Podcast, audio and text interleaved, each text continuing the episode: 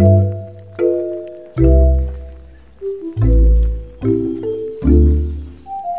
วัสดีค่ะ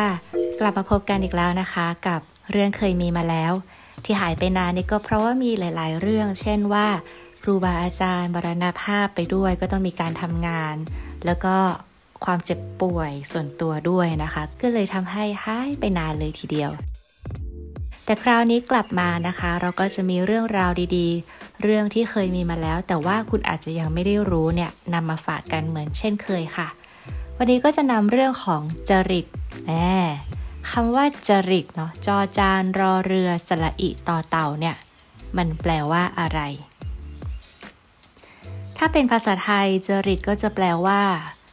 ความประพฤตินิสัยพื้นเพอย่างเงี้ยนะคะจริตจริยาเนี่ยคล้ายๆกันเนาะทีนี้คำนี้จริงๆเป็นคำกลางๆนะคะถ้าพูดใช้กับคำที่มันไม่ดีเช่นจริตจาก้านเนี่ยก็จะหมายถึงความประพฤติที่มันมีการปรุงแต่งมากเกินไปเนาะแบบผู้หญิงที่มีจริตจาก้านหรือที่ใช้คำว่าดัดจริตนะคะเป็นความประพฤติที่มันแบบถูกดัดให้มันมีการปรุงแต่งมากขึ้นนี่เป็นต้นหรือจริตเช่นวิกลจริตมีความประพฤติที่มันแปลกไปไม่เหมือนปกติอย่างเงี้ยเนาะวิกลจริตดังนั้นคำว่าจริตจริงๆมันเป็นคำกลางๆนะคะขึ้นอยู่กับว่าคนจะไปใช้อย่างไรหรือที่เราอาจจะรู้จักคุ้นเคยได้ยินหรือว่าเคยใช้กันมาเช่นคำว่าไม่ถูกจริตอันนี้เคยใช้กันเนาะเช่นว่าโอ้ยคนนี้เหรอไม่เอาไม่ค่อยอยากคบเท่าไหร่มันไม่ค่อยถูกจริตกันเท่าไหร่อ่ะก็คือว่าความประพฤติเนี่ยมันไม่ถูกกันนิสัยมันไม่ถูกกันมันไม่สามารถที่จะเข้ากันได้เขาก็จะใช้คำว่าไม่ถูกจริตหรือว่าหนังประเภทนี้หรอหนังน่ากลัวฆ่ากันโอ้ไม่ค่อยถูกจริตกับฉันเท่าไหร่ฉันชอบหนังสืบสวนสอบสวนที่มันไม่ต้องฆ่ากันแบบน่ากลัวเลือดเลอะเทอะอะไรอย่างเงี้ยเป็นต้นดังนั้นคำว่าจริตจริงๆเราก็จะรู้จักกันมาค่อนข้างเยอะใช้กันมาค่อนข้างเยอะแต่คุณรู้ไหมคะว่าในพระพุทธศาสนาก็มีคำว่าจริตเหมือนกันจริตเนี่ยนะคะมันจะเป็นคำที่ได้ยินถ้าสมมติคุณจะมาเรียนเกี่ยวกับเรื่องของกรรมฐาน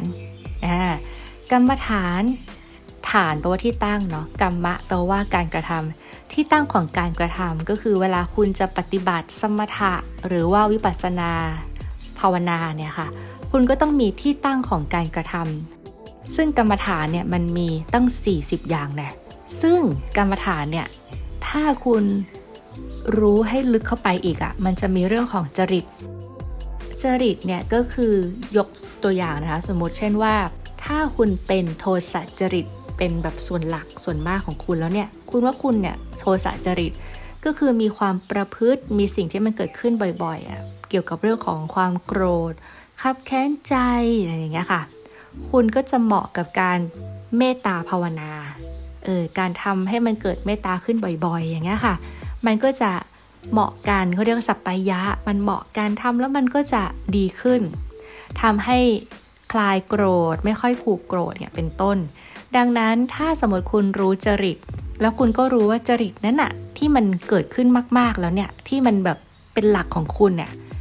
คุณรู้ปุ๊บคุณก็จะได้เลือกกรรมฐานหรือว่าวิธีการปฏิบัติที่มันเหมาะควรกับคุณทำแล้วมันก็สบายทำแล้วมันก็ทำได้ง่ายเนี่ยเป็นต้นทีนี้ถ้าคุณจับสังเกตได้จะใช้คำว่าจริตที่เป็นหลักของคุณเพราะอะไรจริตทั้งหมดในศาสนาที่มันมีการเขียนตำราขึ้นมานะคะที่มีการเรียนการสอนกันมาพระพุทธเจ้าก็จะจัดว่าจริตเนี่ยมีทั้งหมด6จริตมีอะไรบ้างมีราคะจริตโทสะจริตโมหะจริตศรัทธาจริตพุทธิจริตแล้วก็วิตกจริตมีอยู่6อย่างหลักๆแต่ว่ามันไม่ใช่ว่าในกอคนเนี้ยราคะจริตในขอคนเนี้ยโทสะจริตในคอคนเนี่ยพุทธิจริตแล้วไม่มีอย่างอื่นปะปนเลยมันไม่ใช่เพราะว่าจริตเนี่ยมี6ก็จริงแต่อันนั้นเขาเรียกว่าเป็นการรวบรวมโดยสังเขปแต่ถ้าโดยพิสดารเนี่ยมันมีถึง63เลยคือยังไงคือบางคนเขาอาจจะมีทั้งราคะแล้วก็พุทธิอยู่ด้วยกันบางคนเขาอาจจะมีโทสะกับศรัทธาอยู่ด้วยกัน รือบางคนก็อาจจะมาทั้งราคะโทสะศรัทธารวมกันหรือบางคนมาโอ้โห5ก็มีนะคะในตำราเนาะราคะโทสะโมหะศรัทธาพุทธิจริตโอ้โหเยอะมากดังนั้นทำให้เห็นว่าแต่ละคนเนี่ยมันไม่ได้มีแค่จริตเดียวสังเกตถ้าสมมติคุณฟังต่อไปเรื่อยๆเราก็จะบอกอธิบายว่าแต่ละจริตเป็นยังไงบ้างดังนั้นมันไม่สามารถจะบอกได้หรอกว่าคุณเป็นยังไงเป๊ะๆๆแต่ว่าคุณก็ต้องรู้ตัวเองว่าอ๋อสมมติเรามีทั้งราคะโทสะโมหะศรัทธาจริตแต่อะไรมีเปอร์เซ็นต์มากกว่าเช่นว่าเท่าที่เราดูตัวเองเราว่าราคะจริตมากสุดแล้วนะเราก็เอากรรมฐานที่มันเหมาะกับราคะจริตเอามาปฏิบัติคือมันมีกรรมฐานนะคะมีกองกรรมฐานนะตั้ง40เนี่ยดังนั้นเราก็สามารถที่จะเลือกปฏิบัติได้แต่วันนี้มันมีทั้งหมด6จริตใช่ไหมคะวันนี้เราจะมาให้คุณรู้จักไปเลย2จริตซึ่งในสำหรับพุทธศาสนานะคะเขาก็จะมีหลักในการเอาไว้ว่าเป็นเครื่องสังเกตให้คุณรู้ได้ว่าคุณเป็นจริตไหนๆซึ่งมันก็จะมีหลักอยู่5ข้อข้อที่1เราจะรู้จักคนคนนั้นได้ด้วยการดูอิริยาบถก็คือการยืนเดินนั่งนอนเขาเดินแบบไหนเขานอนแบบไหนมันมีใช่ไหมคะบางคนก็นอนเรียบร้อยบางคนก็นอนเนี่ยเอามือกายหน้าผากขาพาดไปข้างนึงนอนอ้าแข้งอ้าขากายเพื่อนอย่างเงี้ยเป็นต้นแต่ละคนมันก็จะมีความประพฤติที่ต่างกันซึ่งคุณก็จะดูได้จากข้อแรกอิริยาบถยืนเดินนั่งนอนเนี่ยดูได้2คุณอาจจะดูจากงานที่เขาทำงานเป็นคนทำงานประเภทไหนตัวอย่างเช่นบางคนทำงานโอ้โหเรียบร้อยจังเลยหรือบางคนทำงานช้าจังเลยบางคนก็ทำงานเร็วจังเลยบางคนก็ทำงานละเอียดจังเลยเป็นต้นต่อมา3ดูจากรสของอาหารที่เขาทานเขาชอบรสแบบไหน4ดูจากทัศนะคือการดูการเห็นเช่นว่าเขาดูอะไรฟังอะไรดมกินรูปไล้แต่งตัวเนี่ยแบบไหน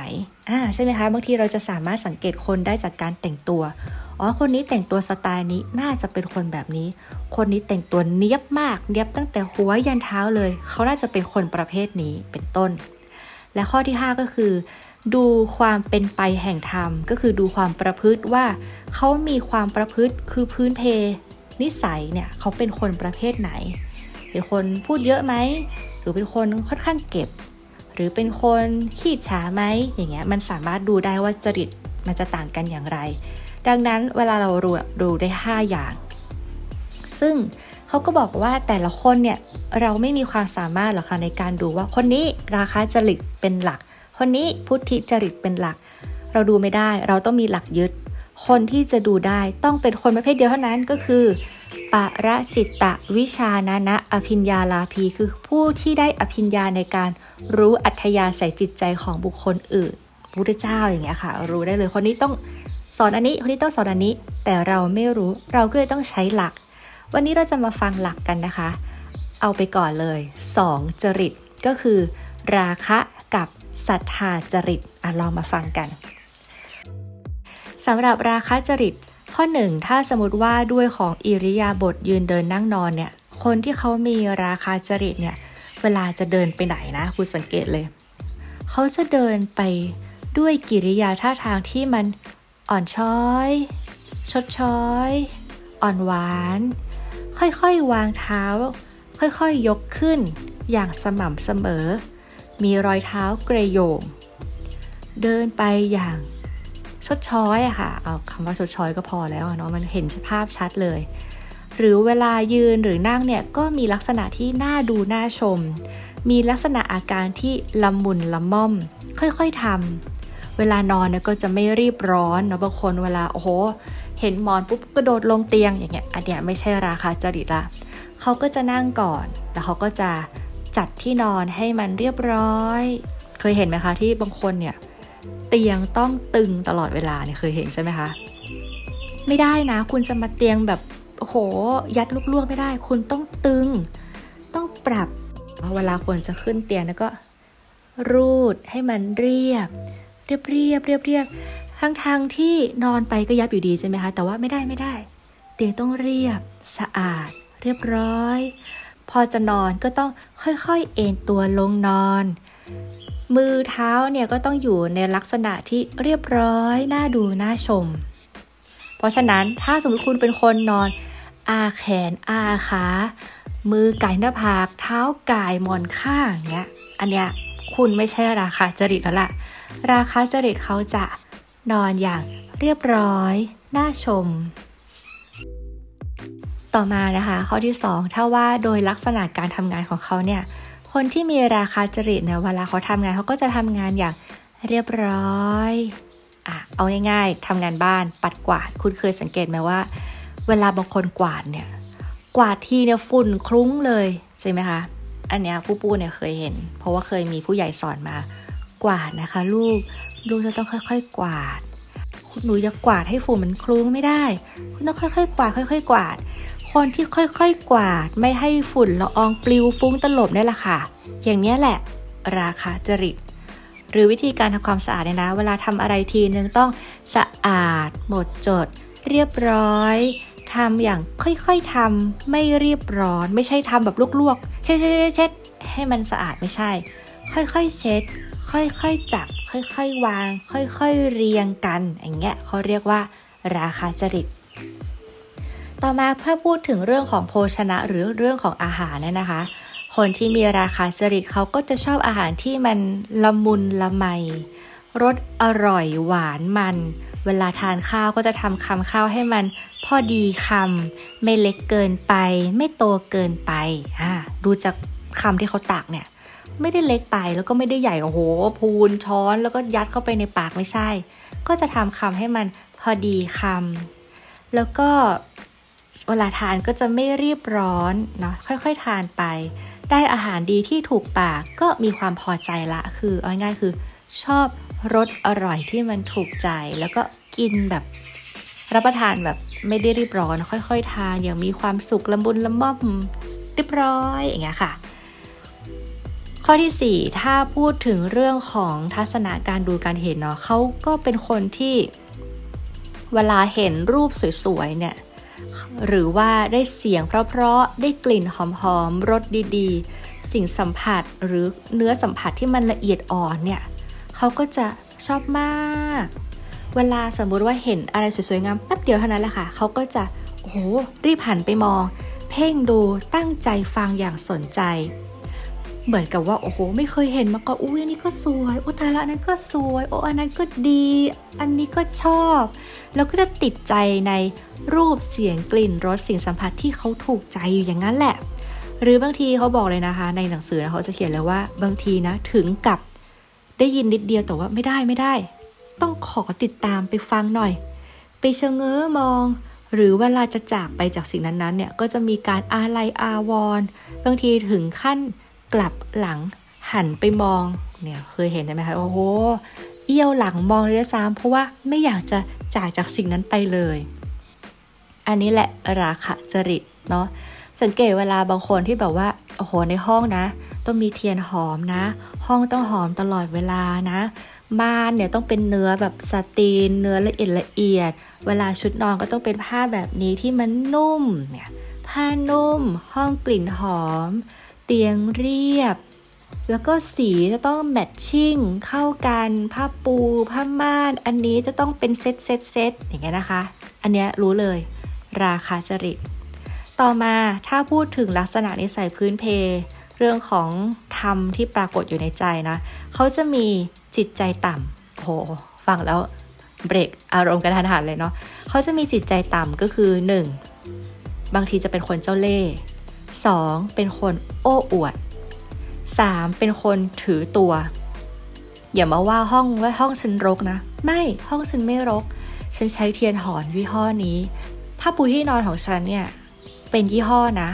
เนื้อละเอียดคุณมาดูได้เลยคุณพลิกดูได้เลยนี่ของแท้แน่นอนเนื้อละเอียดคุณจะมาว่าฉันอย่างนี้ไม่ได้เป็นคนถือตัว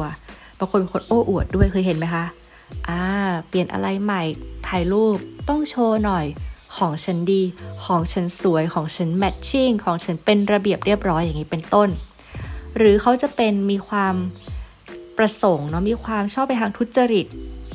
ก็คืออาจจะมีการทำอะไรทุจริตอะไรบางอย่าง หรือจะเป็นคนที่ต้องการให้คนอื่นเนี่ยยกย่องชมเชยสรรเสริญคุณความดีของตนเองจนเกินประมาณเช่นอ้าวเธอมาในห้องฉันเธอไม่ชมหน่อยหรอว่าห้องฉันหอมนะเตียงฉันนุ่มนะเนื้อสัมผัสของบนเตียงฉันดีมากเนี่ยอยากให้คนชมให้คนยกย่องให้คนชมว่าอู้ห้องสวยมากเลยเหมือนอยู่ในห้องตัวอย่างเลยเนี่ยเป็นต้นหรือเขาจะเป็นคนที่ไม่มีความพอใจในเครื่องอุปโภคบริโภคโอ้อันนี้ซื้อมาก็ดีแล้วนะแต่มีอันใหม่ดีกว่านี้อีกต้องซื้อต้องโดนหรือจะเป็นคนที่แง่งอนเป็นคนที่ชอบประดิษฐ์ประดอยเครื่องนุ่งห่มพิถีพิถันกับความสวยงามพิถีพิถันกับการตกแต่งกายด้วยเครื่องประดับต่างๆอย่างนี้ค่ะเขาเรียกว่าเป็นคนที่มีราคาจริตเป็นหลักซึ่งต่อเนื่องเลยกับศรัทธาจริตจริงๆก็ไม่ได้ต่างกันเขาบอกว่าโดยการนั่งการนอนการยืนการเดินคืออิริยาบถหรือการกระทำหรือโดยรสอาหารหรือโดยการชอบสิ่งสวยงามต่างๆเนี่ยศรัทธาจริตกับราคาจริตจะเหมือนกันเลย4ข้อแรกเหมือนกันแต่ข้อที่5เนี่ยค่ะคนที่มีศรัทธาจริตเขาจะไม่ได้เป็นคนที่คือมันตรงข้ามกับราคาจริตถ้าสมมติราคาจริตเป็นคนเจ้าเล่ห์โอ้อวดถือตัวอย่างนี้ใช่ไหมคะศรัทธาจริตเนี่ยเขาจะไม่มีมารยาสาไถเขาจะไม่ได้เป็นคนมีมารยาเขาจะเป็นคนที่มีจิตใจสูงซึ่งเขาจะถือว่าเป็นฝ่ายตรงข้ามกับคนที่มีราคาจริตมีนิสัยยังไงเรามาฟังกัน1คนที่มีศรัทธาจริตเนี่ยถึงแม้เขาจะชอบของสวยของงามอะไรก็แล้วแต่เขาจะเป็นคนที่เสียสละกังวลห่วงใยในสิ่งทั้งปวงก็คือมีความเสียสละโอ้คนนั้นเป็นอย่างนี้เหรอโอ้เรายินดีช่วยอะไรเงี้ยอันเนี้ยศรัทธาจริต2เขามีความต้องการเห็นพบพระอริยเจ้าโอ้พระรูปนั้นเขาบอกว่าเก่งเหรอเขาบอกว่าเป็นอริยสาวกเหรอเป็นอริยสงฆ์ไปเจออยากเจออริยสาวกอันนี้ก็จะเป็นศรัทธาจริต3เขาต้องการฟังธรรม4เขามีความยินดีอย่างมากในการพบเห็นพระอริยเจ้าแล้วก็ได้ฟังธรรม5เขาเป็นคนที่ไม่โอ้อวดเขาทำดีเขาก็ไม่ต้องโอ้อวดถ่ายรูปโชว์อย่างนี้ไม่จำเป็น6เขาเป็นคนที่ไม่มีมารยา7เขาเป็นคนที่เลื่อมใสในคุณของพระรัตนตรัยเลื่อมใสมีศรัทธาในคนที่เขาดีๆพ่อแม่ครูบาอาจารย์เนี่ยเขาจะมีเป็นคนที่มีความเลื่อมใสอันนี้แหละก็จะเป็นคนที่เป็นศรัทธาจริตดังนั้นมันก็จะต่างกันนะคะถึงแม้ว่าศรัทธาจริตเผินๆดูผิวเผินมันอาจจะดูเหมือนราคะแต่ถ้าสมมติว่าเรื่องของคุณธรรมประจำใจเนี่ยมันต่างกันดังนั้นคุณต้องแยกให้ถูกนะว่าคุณเป็นราคาจริตหรือว่าคุณเป็นศรัทธาจริตดูที่คุณธรรมประจำใจแล้วคุณก็จะสามารถแยกได้แต่ถ้าคุณบอกว่า